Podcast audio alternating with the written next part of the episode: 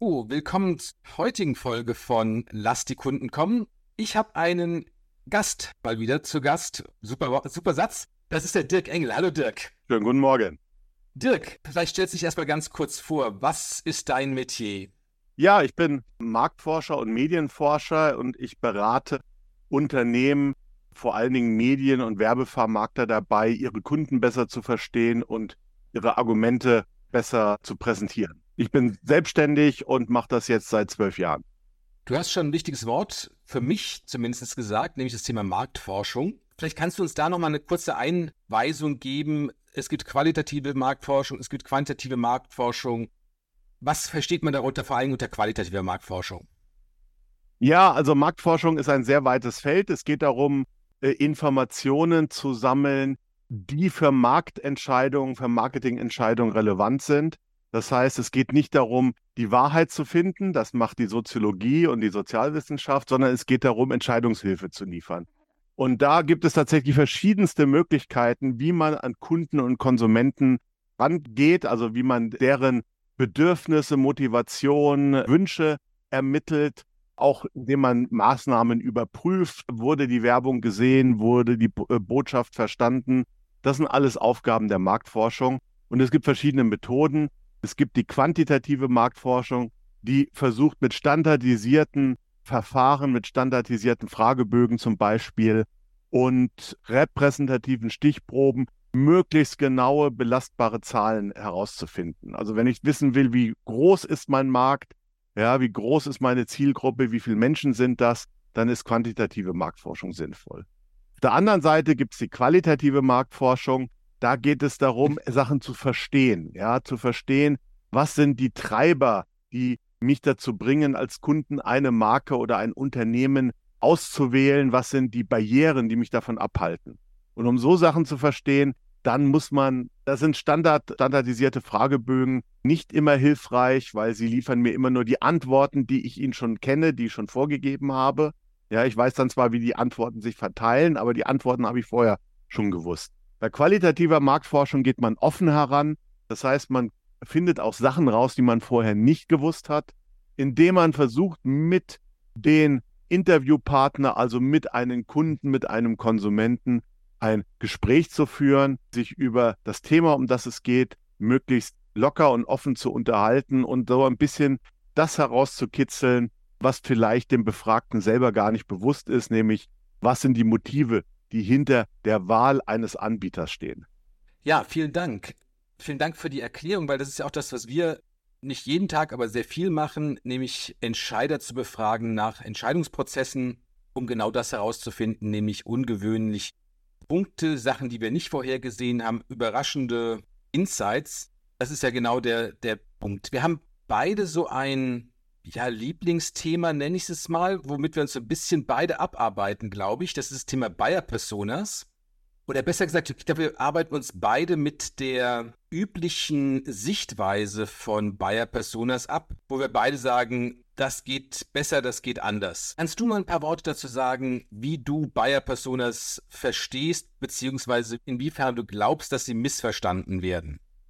Ja, also das Persona ist gerade so ein beliebtes Schlagwort in, im Marketing. Die Marketingleute mögen Begriffe, die möglichst vage sind, weil sie dann jeder mit seinen eigenen Ideen und Wünschen auffüllen kann. Und Personas ist im Grunde genauso etwas. Ja, Persona war früher eigentlich relativ klar definiert. Es war eine Illustration einer Zielgruppe an Beispiel eines idealtypischen Vertreters dieser Zielgruppe. Ja, also man hat im Grunde versucht, eine abstrakte Zielgruppe, die aus Merkmalen besteht und wo man dann Tabellen und äh, Indizes und Balkendiagramme hatte, um das anschaulich zu machen, hat man einen typischen Vertreter rausgesucht, hat ihnen einen Namen gegeben, hat ihm oder ihr eine kleine Biografie angedichtet und hat gezeigt, mit was sie sich so beschäftigen. Auch mit dem Ziel, dass die Menschen, ja, die ähm, nicht so gerne sich mit Tabellen und Zahlen beschäftigen, ein anschauliches Bild der Zielgruppe haben. Also zum Beispiel Kreative, ja, wenn man denen ein Briefing gibt, dann ist es oft besser, man zeigt ihnen eine Person, als dass man ihnen eine Tabelle gibt. Und das war deswegen, Personas war eine reine Illustration. Mittlerweile ist das, ist der Begriff Persona inflationär im Gebrauch. Viele Sachen, die man früher einfach Zielgruppe nannte oder Typologie oder Segmentation, alles unterschiedliche Sachen im Übrigen, ja, werden heute Persona genannt. Da muss man ein bisschen vorsichtig sein, weil jeder eben das Gleiche darunter versteht. Das heißt, äh, wenn jemand zu mir kommt und sagt, er möchte Personas haben, dann muss ich erstmal herausfinden, was will er eigentlich haben. Ja, will er eine Zielgruppensegmentation haben, eine Kundensegmentation? Will er eine Typologie haben, wo also quasi der Markt in verschiedene Gruppen aufgeteilt wird, die intern homogen und extern heterogen sind? Ja? Oder will er tatsächlich nur eine Illustration von seinen Zielgruppen, das heißt eine Darstellung, die einfach möglichst anschaulich ist mit Foto, mit Namen und mit, mit, mit lauter so kleinen Informationen. Ja, das ist das, was heute oft unter Personas verstanden wird, wenn Werbeagenturen oder Marketingleute, auch teilweise Marktforscher äh, über Personas reden. Marktforscher wissen in der Regel, hm, dass das nicht richtig ist, aber sie benutzen quasi denselben Jargon, der gerade in Mode ist. Ja, ich verstehe, die Idee, ein, ein, das Bild eines Kunden zu haben, um sowas zu machen wie eine Werbeanzeige, um einen Text zu schreiben, das ist ja auch alles nachvollziehbar, finde ich. Also da kann ich auch den, den Sinn verstehen.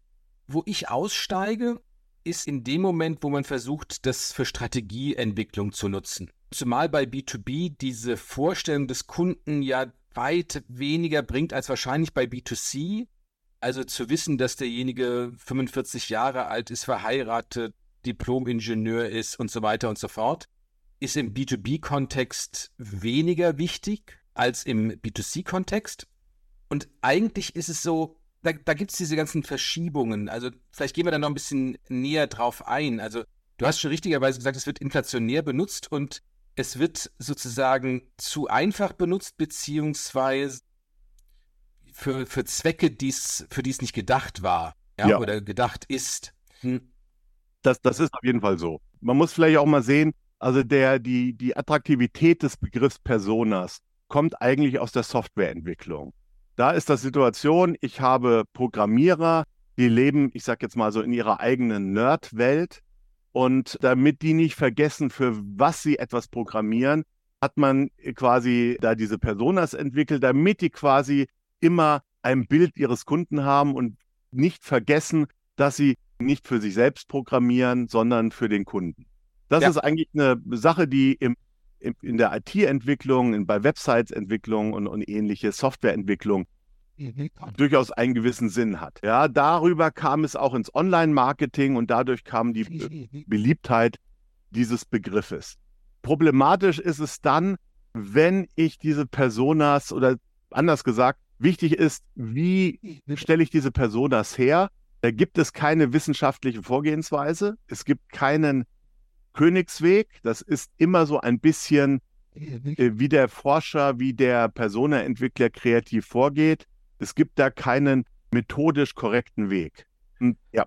Ja, aber es ist schon so, also die Grundfrage ist, der ich immer begegne, ist letztendlich, wird eine Persona entwickelt intern in einem Unternehmen, vielleicht mit einem Berater, mit einem Marktforscher im weiteren Sinne zusammen. Das heißt, man setzt sich zusammen an den Tisch und überlegt sich, wie sehen unsere Kunden denn aus? Was bewegt die so? Wie denken die so? Ja, und schreibt es in irgendwelche Templates rein. Oder ist die Erstellung so, dass man wirklich, das hast du vorhin bei qualitativer Marktforschung ja schon gesagt, ja, dass man an den Kunden selbst herantritt, ihn befragt, aufnimmt, was der auch Ungewöhnliches sagt, um daraus etwas zu entwickeln, was Neuigkeitswert hat. Also nicht nur, dass so die internen Vorurteile abbilden, sondern sich ja bereit sein, Neues aufzunehmen, Neues in so eine Persona auch zu integrieren? Also die Vorgehensweise, ich mache einen Workshop und alle denken mal darüber nach und jeder sagt so seine Meinung und dann wird eine Persona gebastelt. Äh, ich glaube, das kommt in der Realität häufig vor, nicht nur bei Softwareunternehmen, tatsächlich auch in der einen oder anderen Marketingabteilung.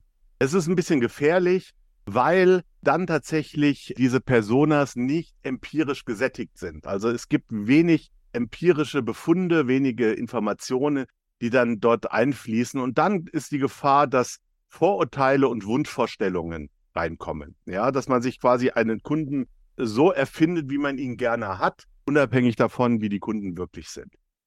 Personas sind dann sinnvoll, wenn sie empirisch gesättigt sind. Das heißt, wenn ich so viel Informationen über meine Zielgruppe, über meine Kunden habe. Das kann durch Marktforschung sein, die ich schon gemacht habe. Es kann sein durch eine systematische Erfassung des Kundenfeedbacks. Ja, also ein guter Verkäufer kennt seine Kunden, ja, aber ein, ein sehr guter Verkäufer kann auch so ein bisschen das abstrahieren und kann so ein bisschen schauen, wo sind denn denn die Gemeinsamkeiten der Kunden? Ja, was beschäftigt sie? Und das heißt, ein Workshop kann durchaus sinnvoll sein, wenn da Informationen, die vorhanden sind, schon reinfließen. Wenn ich diese Informationen nicht habe, ist es meiner Ansicht nach zwingend notwendig, dass ich solche Informationen erhebe. Das heißt, dass ich Marktforschung mache. Und Marktforschung, muss ich auch immer sagen, gibt es in jeder Größenordnung, in jeder Budgetordnung. Wenn ich viel Geld habe, kann ich viel und große Marktforschungsstudien machen. Wenn ich wenig Geld habe, bin ich etwas eingeschränkt, aber ich kann trotzdem etwas machen. Ja? Investieren muss ich immer, entweder Zeit oder Geld. Ja, Geld für ein Marktforschungsinstitut, was eine ordentliche Forschung macht, oder Zeit, indem ich selber mit den Kunden spreche. Ja, und selber eine qualitative Marktforschung mache ja, oder äh, auch eine quantitative, indem ich einen Fragebogen entwickle, den an Kunden schicke oder an meine Kundenberater schicke, damit sie systematisch ausfüllen, was ihre Kunden bewegt. Und wenn ich solche Informationen habe, dann ist meine Persona durchaus an die Realität gebunden und kann wichtige Informationen liefern und diese Informationen aber auch anschaulich machen. Ja, aber der erste Schritt ist eigentlich eine Marktforschung, in welchem Sinne auch immer. Mag es eine ordentliche, große sein mit repräsentativen Stichproben, mit äh, geschulten Forschern oder eine kleine Marktforschung, die ich quasi alleine mit Bordmitteln gemacht habe, die aber auf jeden Fall dazu dient, dass ich mit meinen Kunden rede, dass ich über meinen eigenen Tellerrand hinausgehe, dass ich also auch tatsächlich die Probleme und Wünsche des Kunden äh, versuche besser zu erfassen. Und tatsächlich ist das nicht immer ja. einfach. Da braucht man ein gewisses Erfahrung, ein gewisses Gefühl, weswegen es durchaus auch schon sinnvoll ist, mit Experten zu arbeiten, die eben Erfahrung haben, solche Interviews durchzuführen. Ja, da würde ich gerne einsteigen, weil die, also Interviews führen ist eine Herausforderung, gar keine Frage, weil man darf nicht dem anderen reinquatschen, man muss offen formulieren und so weiter, offene Fragen stellen. Aber ich glaube, was man nicht unterschätzen dürfen sollte, ist das Auswerten solcher Interviews oder Fragebögen. Denn auch da kann es natürlich, wenn ich das intern mache, sehr schnell passieren, dass ich sozusagen nach der Bestätigung meiner Vorannahmen suche und die ich auch finden. Ja, also auch da wieder über das Bekannte hinausgehen, das ist nicht so ganz einfach. Und das ist natürlich was, was wir machen, was auch du machst, ja. Letztendlich mit einem, mit einem offenen kritischen Blick daran gehen an das Datenmaterial und nicht durch das Material scannen und zu sagen, wo sagte denn das, was ich mir schon gedacht habe? Das ist tatsächlich eine Herausforderung und zwar nicht nur für jemanden, der das mehr so, also, also nicht beruflich macht, sondern mehr so, so nebenbei macht. Es ist auch für einen Marktforscher eine Herausforderung, auch für einen Sozialforscher. Ja, also das klassische Problem hat man in der Ethnologie. Ja, wenn man ein fremdes Volk sich anschaut, was irgendwelche Bräuche hat und man versteht diese nicht. Ja, man ja. versteht nicht, man versteht die Sprache nicht. Und dann muss man versuchen, ja, das so offen wie möglich erstmal aufzunehmen, zu beschreiben und dann versuchen, das zu analysieren, ohne dass man seine eigene Brille, dass die Informationen selektiert, äh, aufsetzt. Und das ist tatsächlich eine Herausforderung, die hat aber auch jeder Marktforscher, jeder qualitativer Marktforscher. Ja, oft geht man mit gewissen Vorstellungen an eine Sache heran und findet dann die Belege dafür. Das muss nicht immer schlecht sein, weil das Wissen, was ich über einen Markt habe oder über eine Zielgruppe habe, also mein Vorwissen, das, was andere schon herausgefunden haben, ja, ist ja oft sehr wertvoll. Ja, und ist ja auch nicht falsch. Also Beispiel, es gibt bestimmte Motive, die findet man bei unterschiedlichen Zielgruppen. Es gibt bestimmte Kaufentscheidungsprozesse, die laufen in Unternehmen ähnlich ab. Egal, ob ich jetzt Schrauben verkaufe oder ob ich Autos verkaufe. Mhm. Ja?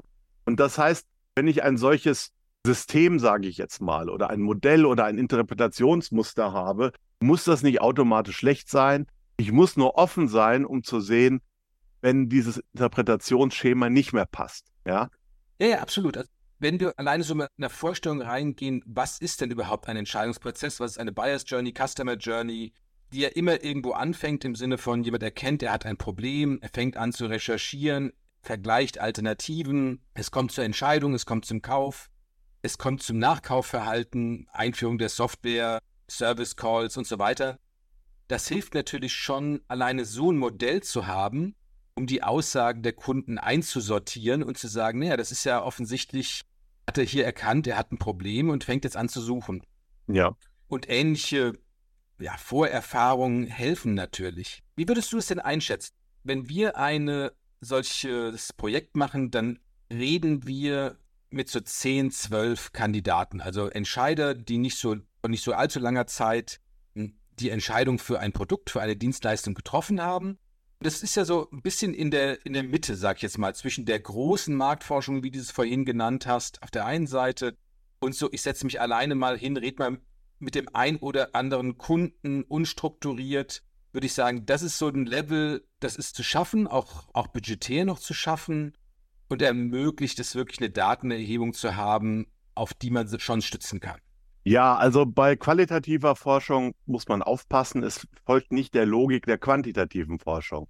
Bei der quantitativen Forschung brauche ich eine bestimmte Mindestanzahl an Interviews, damit ich Hochrechnungen auf die Grundgesamtheit erstellen kann. Wie viel das immer ist, kann man ausrechnen, ist unterschiedlich, ist gerade bei B2B auch nicht einfach zu erreichen. Aber da kommt es im Grunde darauf an, dass ich viele Leute befrage, aber dafür standardisiert. Bei der qualitativen Forschung muss ich verstehen, was die Leute wollen. Und da kann es sein, dass mir schon wenige Interviews helfen, die Grundprobleme, die das Unternehmen oder die Marke hat, zu verstehen. Ja, also ist ein zusätzliches Interview bringt mir dann nicht mehr wirklich neue Ideen. Auch wenn jedes Interview immer irgendeinen Aspekt bringt, der neu ist oder eine individuelle Sache. Aber die Grundbarrieren, die Grundtreiber, die Grundmotive, ja, die, die Werte, die mit einer Kaufentscheidung einhergehen, die verstehe ich oft schon nach wenigen Interviews. Deswegen ist es gar nicht notwendig, das mit vielen Interviews abzusichern, sondern es reicht mitunter aus, eine gewisse Anzahl zum, dieser Interviews zu machen und dann versuchen, davon zu abstrahieren. Ja, also nicht, indem ich einfach sage, ich habe zehn Interviews geführt und sechs haben X gesagt, also ist X richtig. Das ist falsch, ja, weil das kann ich nicht machen, wenn ich keine repräsentative Stichprobe habe und wenn da bräuchte ich mehr Befragte, um das zu machen. Das ist die Aufgabe der quantitativen Forschung. Qualitative Forschung versucht zu verstehen und da kann es, reicht es vielleicht schon mit wenigen Interviews. Was in, mitunter die Interviewzahl erhöhen kann, ist, wenn man bestimmte Subgruppen sich anschauen will. Also zum Beispiel, ich habe Kunden aus großen Unternehmen, ich habe Kunden aus kleinen Unternehmen. Ja, dann ist es sinnvoll, dass ich nicht nur fünf Interviews mit Großkunden mache, sondern dass ich auch einige Interviews mit kleinen Kunden mache. Ja. Und das, äh, da, dann kann es schon sein, dass ich auch eine größere Interviewzahl brauche. Aber erfahrungsgemäß äh, kommen, ich sage jetzt mal, nach 10, 20 Interviews oft keine wirklich neuen Erkenntnisse mehr dazu. Dann wird viel Geld dafür ausgegeben oder viel Zeit investiert, eine Absicherung sich selber eine Absicherung zu geben, die ähm, eigentlich das Geld in der Form nicht wert ist. Also bei qualitativer Forschung ist es wichtig, dass ich wirklich neue Erkenntnisse, neue Ideen bekomme und die kriege ich oft auch bei fünf Interviews oder bei zehn Interviews. Ja, und die werden durch 50 Interviews nicht mehr. Genau, also wenn man so ganz hoch geht wie Richtung 50 oder sowas, wir, wir brauchen halt schon ein paar. Deshalb würde ich sagen, so, sowas wie zehn, um halt diese Strukturen zu erkennen. Also eine gewisse Wiederholung, dass die ähnlich argumentieren in ihrem Vorgehen, dass sie irgendwie gleichartig ihr Problem schildern. Das erkenne ich halt über die Wiederholung, ohne jetzt zu sagen, 33 Prozent sagen das so und 66 Prozent so oder ähnliches. Darum geht es weniger, als schon so, ein, so einen Wiederholungseindruck zu haben, um zu sagen, okay, das ist hier wirklich eine Struktur, die gehen alle ihr Problem so an. Ja, also das ist schon letztendlich an der Stelle ein, ein wichtiger Punkt. Wir haben vor so bald zehn Jahren angefangen, mit Adele Revella uns zu beschäftigen. Ich glaube, das ist auch was, wo du dich irgendwann mal mit beschäftigt hast, wo es ja eigentlich eher darum geht, weniger darum geht, die Entscheider zu charakterisieren, zu beschreiben, als letztendlich verschiedene, ich nenne es jetzt mal Entscheidungsprozesstypen auseinanderzuarbeiten. Ja? Einfach weil da die Unterschiede liegen, also nicht in den Personen, was natürlich das, der Begriff Persona nahe liegt, sondern letztendlich in diesem unterschiedlichen Vorgehen, ja, mit vielleicht unterschiedlichen Zielen. Äh, du hast eben gesagt, kleine Unternehmen und große Unternehmen, das könnte so ein Unterschied sein, muss es nicht unbedingt. Ich sage immer so als Beispiel auch die Leute, die die Digitalisierung verschlafen haben, während die der Leute, die bei der Digitalisierung weit vorne sind, könnte so eine Strukturierung sein, die unabhängig davon ist, wie groß ein Unternehmen ist. Ja, also das ja. ist schon so ein bisschen witzig, dass der Begriff Bayer-Persona, so wie er heute im Marketing oft verwendet wird, eigentlich gar nichts damit zu tun hat, wie dieser Begriff entstanden ist. Ja, denn die Bayer-Persona, so wie du es eben beschrieben hast, ist tatsächlich eine ähm, quasi eine Rolle, die ich in einem Entscheidungsprozess haben, habe. Ja, und das ist tatsächlich im B2B-Bereich eine wichtige Sache, weil im B2B in der Regel Entscheidungen im Kollektiv getroffen werden, in einem Buying Center. Und jeder in diesem Buying Center hat unterschiedliche Treiber, hat unterschiedliche Barrieren, hat unterschiedliche Werte und mitunter unterschiedliche Ziele und damit auch unterschiedliche Informationsbedürfnisse. Und die Bayer-Personas helfen mir, das herauszuarbeiten. Ja, was muss ein zentraler Einkäufer wissen? Ja, was motiviert ihn? Ihn motiviert natürlich, dass er Geld spart. Er braucht andere Informationen als der Abteilungsleiter, ja, der äh, das Produkt tatsächlich einsetzt. Ja, und äh, der Geschäftsführer, der nur seine Unterschrift drunter gibt, der hat auch andere Erwartungen. Ja, der will Sicherheit haben, der will ein gutes Gefühl haben, dass er nichts falsch macht. Ja, denen geht es mehr ums Image eines Unternehmens, während es den Fachleuten darum geht, dass das ein gutes Produkt ist und dieses Produkt wollen sie auf Herz und Nieren prüfen und da brauchen sie viele Detailinformationen. Also das ist nur ganz grob.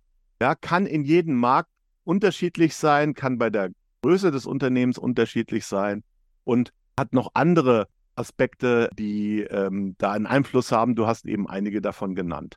Und die Idee der Bayer-Persona ist tatsächlich, ich versuche diesen Kaufentscheidungsprozess so aufzudröseln, dass ich die Rollen der Beteiligten herausarbeiten kann und deren Informationsbedarf dadurch abschätzen kann. Das finde ich eine sehr vernünftige Herangehensweise und das hat eigentlich nichts zu tun damit, dass ich jetzt irgendeiner Figur, irgendeinem Menschen ein, ein Foto zuordne, einen Vornamen zuordne und sage, ob er gerne Golf spielt oder gerne Squash spielt. Ja, das hat damit eigentlich gar nichts zu tun. Das ist so ein bisschen absurd, dass der Begriff Bayer-Persona heute eigentlich genau anders verwendet wird, hm. während der Begriff Customer Journey äh, auch, ja, leider Gottes auch sehr vage verwendet wird. Im Grunde ist die Customer Journey ein Kaufentscheidungsprozess mit unterschiedlichen Phasen. Ja, also das ist das, was wie, eine Kaufentscheidung entsteht, ja, im zeitlichen Verlauf. Und die Bayer Personas ist quasi die Aufteilung in Rollen innerhalb dieses Prozesses. Ja, beides interessante Herangehensweise und beide Begriffe werden heute unter im Marketing ganz anders verwendet was schade ist, weil es viele Leute durcheinander bringt oder äh, dazu führt, dass Menschen aneinander vorbeireden. Ich glaube, dass im B2B-Bereich viel wichtiger ist, ja, diese Buyer-Personas im eigentlichen Sinne, also diese Rollen äh, im Entscheidungsprozess zu verstehen. Ja, das ist die Herausforderung. Ja, wobei die Zent es gibt ja immer eine zentrale Person, Figur in, in diesem ganzen Spiel. Hast du eben auch schon mal gesagt, so der Fachentscheider, bei dem alles zusammenläuft der natürlich dafür sorgen muss, dass das Projekt überhaupt gelingt, dass am Ende des Tages die Anwender ordentlich arbeiten können, dass kein Geld verschwendet und so weiter und so fort. Und der steht für mich schon bei dieser Bayer-Persona-Überlegung an zentraler Stelle, während die anderen Rollen, ja, die gibt es, die haben auch ein unterschiedliches Informationsverhalten oder Interesse. Und deshalb sind wir selbst auch mehr bei der Customer Journey. Der Verlauf des Ganzen ist eigentlich das Interessante. Ja, und auch da, wo Marketing und Vertrieb dann wieder zusammenkommen, weil ja an irgendeiner Stelle der Vertrieb dann übernimmt und auf das aufsattelt, was das Marketing bis dahin getan hat. Und insofern glaube ich, dass der, der höhere Wert letztendlich auch wegen der hohen Rolle Buying Center total richtig, aber die größte Rolle hat dieser Fachentscheider, die Fachentscheiderin. Da, wo der Mehrwert für B2B-Unternehmen liegt, ist eigentlich diese Prozesse wirklich zu verstehen. Was ist wann für die Leute wichtig, sodass ich ihnen zu diesen Zeitpunkten die richtigen Informationen auch liefern kann. Also ist das eine Information, die jemand früh im Entscheidungsprozess braucht oder ist etwas, was es spät ist? Und da gibt es alle Varianten letztendlich. Also ich sage mal sowas wie der Anbieter ist für manche im Entscheidungsprozess früh wichtig und für andere sehr, sehr spät, nur so im Sinne von einer Absicherung, also können die es auch leisten und so weiter. Und da merkt man eigentlich die interessanteren ja, Differenzen und den, den, den, den, den Mehrwert. Zum einen mal wirklich, um das Marketing aufzumunitionieren im Sinne von, wie bediene ich denn diese anonyme Gruppe an Menschen, die irgendwie über unsere Webseite gehen, die durch Fachzeitschriften blättern, irgendwelche Sachen runterladen, aber dann nichts mehr tun, den E-Mail-Newsletter nie öffnen und so weiter, ja? Was bewegt die denn eigentlich? Und dann auch im, im Sinne von, wie kann der Vertrieb daran anschließen? Ja, mit welcher Idee dessen, was die Kunden denn bisher getan haben, die potenziellen, worauf kann ich sozusagen setzen? Welche Fragen haben die sich wahrscheinlich gestellt? Welche Fragen haben die sich schon beantwortet mit Hilfe des Marketings, bestimmte Realien etc.? Ich glaube, dass wir da mehr Wert schaffen für das Verständnis und für den höheren Absatz am Ende, als in der ja zu starken Orientierung an Personas, in welcher Form auch immer. Ja, ich möchte aber einen Aspekt noch reinbringen. Der Aspekt Unternehmensimage sollte man nicht unterschätzen. Er ist wichtig, weil in einem Buying Center es immer Leute gibt, die fachlich nicht gut sind. Und da ist dann das Vertrauen in einen Anbieter, ja, oder die bloße Bekanntheit, weil man dann daraus schließt, wenn der, wenn ich den kenne, dann ist er groß und wichtig und dann wird er auch morgen noch existieren und nicht pleite machen. Und ich kann mit denen Geschäfte machen und ich mache damit keinen Fehler, wenn ich mit denen Geschäfte mache. Das ist alles durchaus wichtig. Deswegen eine reine Kommunikation nur mit den Fachleuten ja oft nicht ausreicht. Ich muss auch eine Image-Werbung machen oder eine Image-Kommunikation, damit die Leute, die eher am Rande des Entscheidungsprozesses sind, aber die durchaus wichtig sind, ja, weil ihnen zum Beispiel der Laden gehört, den äh, er kauft, ja, dann muss ich bei denen, die müssen auch ein Bild von mir haben. Die müssen ein Gefühl haben, dass es eine gute Entscheidung ist, mit diesem Anbieter zu arbeiten und nicht mit einem billigeren der aus einem anderen Land kommt, aber den man nicht kennt. Und deswegen ist meiner Ansicht nach ist durchaus sinnvoll, äh, mit dieser diese Customer Journey nicht da, da zu beginnen, ja, wo quasi der Bedarf entsteht, ja, sondern es gibt quasi eine viel wichtigere Phase in der Journey, die oft unterschätzt wird. Das Problem ist, bei den Customer Journeys, die oft im Marketing eingesetzt werden, handelt es sich gar nicht um eine Journey, also um eine Reise, um einen Prozess, sondern es ist ein traditionelles Trichtermodell, ein Funnel. Ja? ja. Da ist immer so die Idee, wenn ich oben ja, breit bin und viel reindrücke, kommt unten dann irgendwie auch ein bisschen was raus. Das hat aber mit einer Journey gar nichts zu tun. Eine Journey, wenn man diese Metapher ernst nimmt, ist eine Reise. Auf dieser Reise kann ich Umwege gehen, ich kann mich verlaufen, ich kann Abkürzungen nehmen, ich versuche von A nach, nach B zu kommen. Und das muss ich verstehen. Und der, das Wichtige, die wichtige Phase, die oft unterschätzt wird im B2B-Marketing, nenne ich immer die Latenzphase. Das ist das, was vor beginnt, bevor der Kaufbedarf da ist. Ja, also das ist quasi, wenn, wenn kein Kaufbedarf da ist, da wird quasi das Bild des Unternehmens geprägt. Hm. Ja, da wird das schon mal vorgeprägt. Da wird das Image in die Köpfe der Entscheider gebracht. Deswegen ist das ein wichtiger Punkt. Wenn es dann einen Kaufentscheid gibt, ja, dann gibt es auch da verschiedene Phasen. Es gibt eine eher explorative Phase. Ich gucke, wo gibt es denn, was gibt es für Anbieter? Ich versuche einen Überblick zu kriegen. Ja, und da gehe ich nicht in die Tiefe, sondern eher in die Breite. Ja, und dann, wenn ich mir ein, zwei Optionen ausgesucht habe, dann gehe ich in die Tiefe. Ja, das ist dann aber schon die Consideration-Phase. Ja, also da versuche ich wirklich dann die Anbieter auf Herz und Nieren zu prüfen und bei, wie es bei einer Reise ist, Ja, es kann sein, dass ich dann wieder zurückgehe, ja, weil die Prüfung gezeigt hat, ja, das war nicht, war nicht die richtigen, ich muss nochmal neu anfangen. Oder ich finde die richtigen und dann geht es zum Kauf und so weiter und so fort. Und dann ist eher das, was viele als Customer Journey verstehen, also wie kann der Vertrieb da äh, diesen Kauf vorbereiten. Aber wichtig ist die Latenzphase und auch die Explorationsphase, ja, weil hier geht es darum, einen Überblick zu kriegen und der wird oft durch oberflächliche Signale, ja, also zum Beispiel kenne ich das Unternehmen, äh, hat es irgendwelche Gütesiegel, ja, welche anderen Kunden hat es. Also Sachen, die eben sehr stark mit Image zusammenhängen, die sind da wichtig. Und wenn ich nur auf meine, meine Angebote, nur auf meine Fachleute gehe, nur darauf gehe, die, die richtigen Argumente für die Fachleute zu finden, dann kann es passieren, dass ich auf der anderen Seite zu austauschbar bin, zu generisch bin. Ja, deswegen meiner Ansicht nach die Latenzphase, die in vielen Customer Journey Modellen nicht drin ist, ist eigentlich die wichtige Phase. Erst wenn ich quasi den Boden bereits bereitet habe, ja, kann, kann etwas wachsen. Ich glaube, du hast zwei wichtige Punkte gerade gesagt mit der Latenzphase. Zum einen, nämlich, das ist natürlich auch die Phase, wo ein Bedarf gebildet wird. Also, wo ich einen potenziellen Kunden dazu bekommen kann, sich überhaupt mit unserem Produkt zu beschäftigen ja, und eine Nachfrage zu generieren wirklich.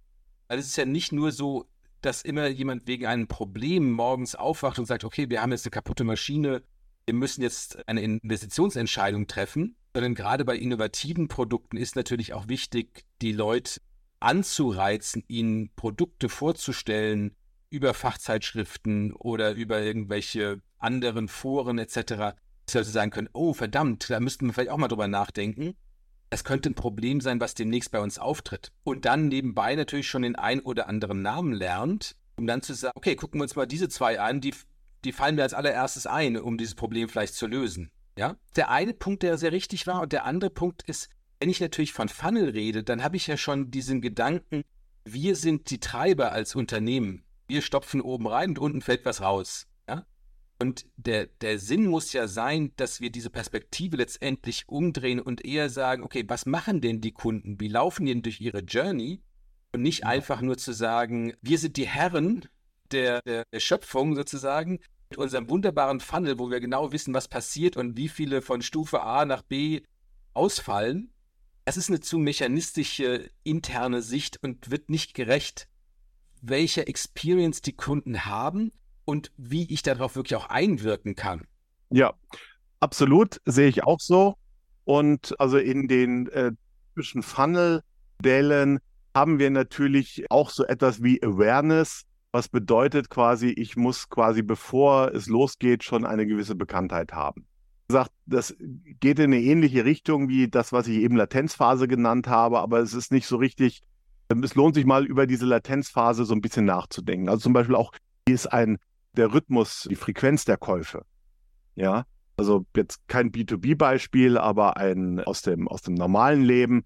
Ja, wenn ich eine Kasten äh, Mineralwasser kaufe, das mache ich vielleicht einmal die Woche. Ja, wenn es so heiß ist, vielleicht auch zweimal die Woche. Ja, wenn ich mir eine Einbauküche kaufe, das mache ich vielleicht 20 Jahre. Ja, ja. dann ist es die Herausforderung, also den Kunden so lange bei der Stange zu behalten, wenn er wieder eine neue Einbauküche haben möchte, dass er wieder zu mir kommt. Das ist eine größere Herausforderung als bei dem Kasten Wasser oder bei dem Kasten Bier. Und da ist es einfach so, dass es quasi in dieser Phase des Nichtkaufs, sage ich jetzt mal, also in dieser Latenzphase, wie kann ich dort präsent sein?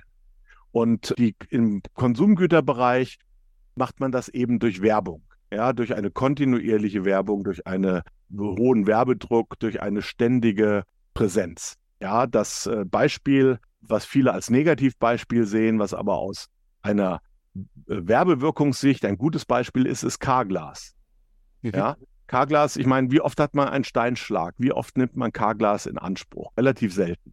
Wenn ich noch nie einen Steinschlag hatte, habe ich über das Thema noch nie nachgedacht. Ja? Aber ich werde jeden Tag beschallt im Radio, im Fernsehen, online mit Carglass-Werbung.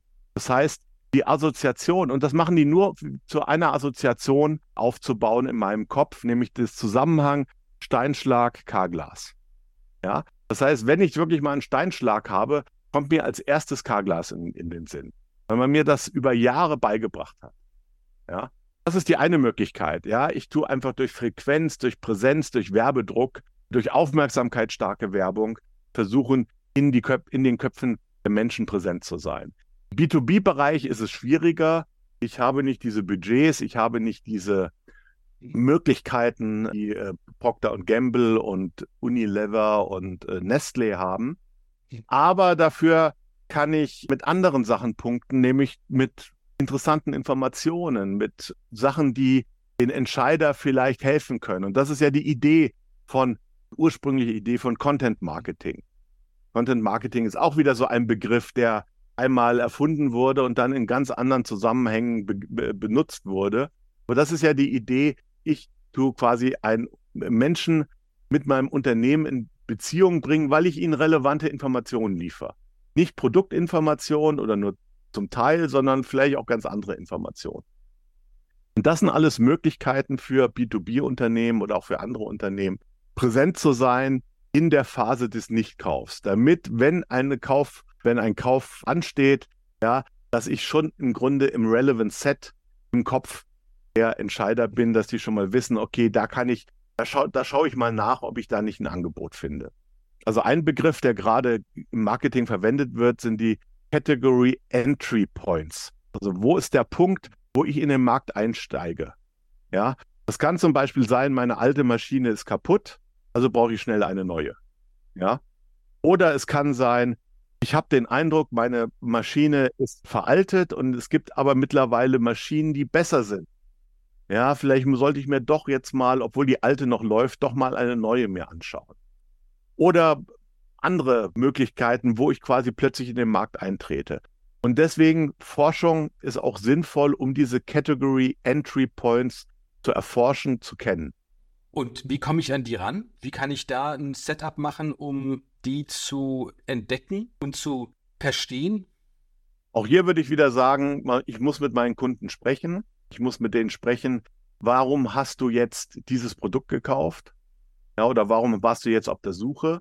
War es eine Notwendigkeit? War es eine, äh, der Wunsch, besser zu sein? War es der Druck, Geld zu sparen? War es die Anforderung, äh, Energie und Strom zu sparen, um meine Nachhaltigkeitsziele äh, zu erreichen? Bin ich einfach nur, also manche Treiber und Barrieren sagen einem die Kunden nicht unbedingt. Ja, da ist es schon gut, wenn man einen Marktforscher hat, der vielleicht auch ein bisschen zwischen den Zeilen lesen kann und das so ein bisschen erahnen kann. Ja, also, hm. ja, ich habe einen neuen Posten, habe eine neue Funktion, also will ich auch zeigen, dass ich irgendetwas Neues mache. Hm. Ja, also suche ich, kündige ich meine alten Anbieter, Zulieferer und suche mir neue aus, damit ich mich profilieren kann. Ja, damit ich sicher bin, das sind Leute, die mir gegenüber loyal sind das werden die Leute, die einen vielleicht nicht unbedingt im Interview sagen, aber wenn man mit ihnen redet, dann erkennt man das vielleicht so ein bisschen. Ja, da kann man das so ein bisschen herausfinden. Also solche, ich sage jetzt mal rein subjektiven Category Entry Points gibt es auch. Ja, also nicht nur das, was quasi ganz rational, ganz vernünftig im, im Kaufentscheidungsprozess auch quasi idealtypisch abgebildet ist. Ja, Maschine ist kaputt, also suche ich eine neue sondern vielleicht auch Sachen, ja, ich äh, langweile mich und möchte mal wieder was anderes machen, ja, und möchte mal was ausprobieren, möchte mich profilieren. Ja, also das ist auch wichtig, dass man durchaus auch die Entscheider nicht nur auf ihre Rolle reduziert, sondern auch doch ein bisschen versucht herauszufinden, was motiviert solche Entscheider. Absolut. Und vielleicht können wir damit sozusagen den, den Sack zumachen, den virtuellen, weil Emotionen spielen halt bei B2B halt auch eine Rolle. Ja, du hast es vorhin schon mal gesagt, im Sinne von, kenne ich die überhaupt? Ist das ein vertrauensvolles Unternehmen? Ja. Sozusagen, lachen mich alle aus in, in meinem Golfkurs, äh, im Golfclub, wenn ich mich für diese Art von Software entschieden habe oder sowas oder von diesem Anbieter. Äh, nee, von dem haben, hat mir schon jemand erzählt. Andere Leute reden auch darüber, machen das auch, etc. Also diese ganzen Verstärkungseffekte gibt es da am Ende sind es natürlich auch schon Personen, die Entscheidungen unter Unsicherheit treffen müssen. Und da sind solche emotionalen Einflussfaktoren natürlich auch immer, immer relevant. Auf jeden Fall. Die emotionale Kundenbindung ist ein ganz wichtiger Faktor. Emotionale Kundenbindung kommt dadurch zustande, dass ein Kunde den Eindruck hat, zum Beispiel, ich kann mich auf die verlassen. Ja, ich kann, ich gehe da sicher, dass die rechtzeitig liefern. Wenn ich ein Problem habe, helfen mir die. Das kann zu einer emotionalen Kundenbindung führen. Die reine Leistung des Produktes ist oft tatsächlich austauschbar. Ja? Während die emotionale Kundenbindung oft eben durch lange Jahre Erfahrung, lange Jahre Zusammenarbeit ist, aber auch das kann gefährlich sein. Ja, wenn diese emotionale Kundenbindung nicht da ist, dann können auch zufriedene Kunden morgen weg sein. Ja, weil sie irgendwo dasselbe Angebot kriegen, mit wo sich nur eine Kleinigkeit ändert. Das ist ein bisschen günstiger. Ja, es ist in der Firmenzentrale gibt es mehr Parkplätze und deswegen muss ich nicht so lange im Auto fahren, um, um, um dort äh, vorbeizuschauen. Ja, äh, die, da ist ein neuer Vertriebsmensch und den mag ich irgendwie nicht. Ja, dann gehe ich irgendwo anders hin. Ja, weil die Leistung ist oft tatsächlich austauschbarer, als viele Unternehmen denken. Die emotionale Kundenbindung haben oft viele nicht so ganz im Blick. Es ist auch nicht ganz so einfach, sie zu erreichen. Aber das Gute ist, viele Unternehmen haben gebundene, emotional gebundene Kunden. Ja, sie haben Freunde, sie haben Fans, sie haben Sympathisanten.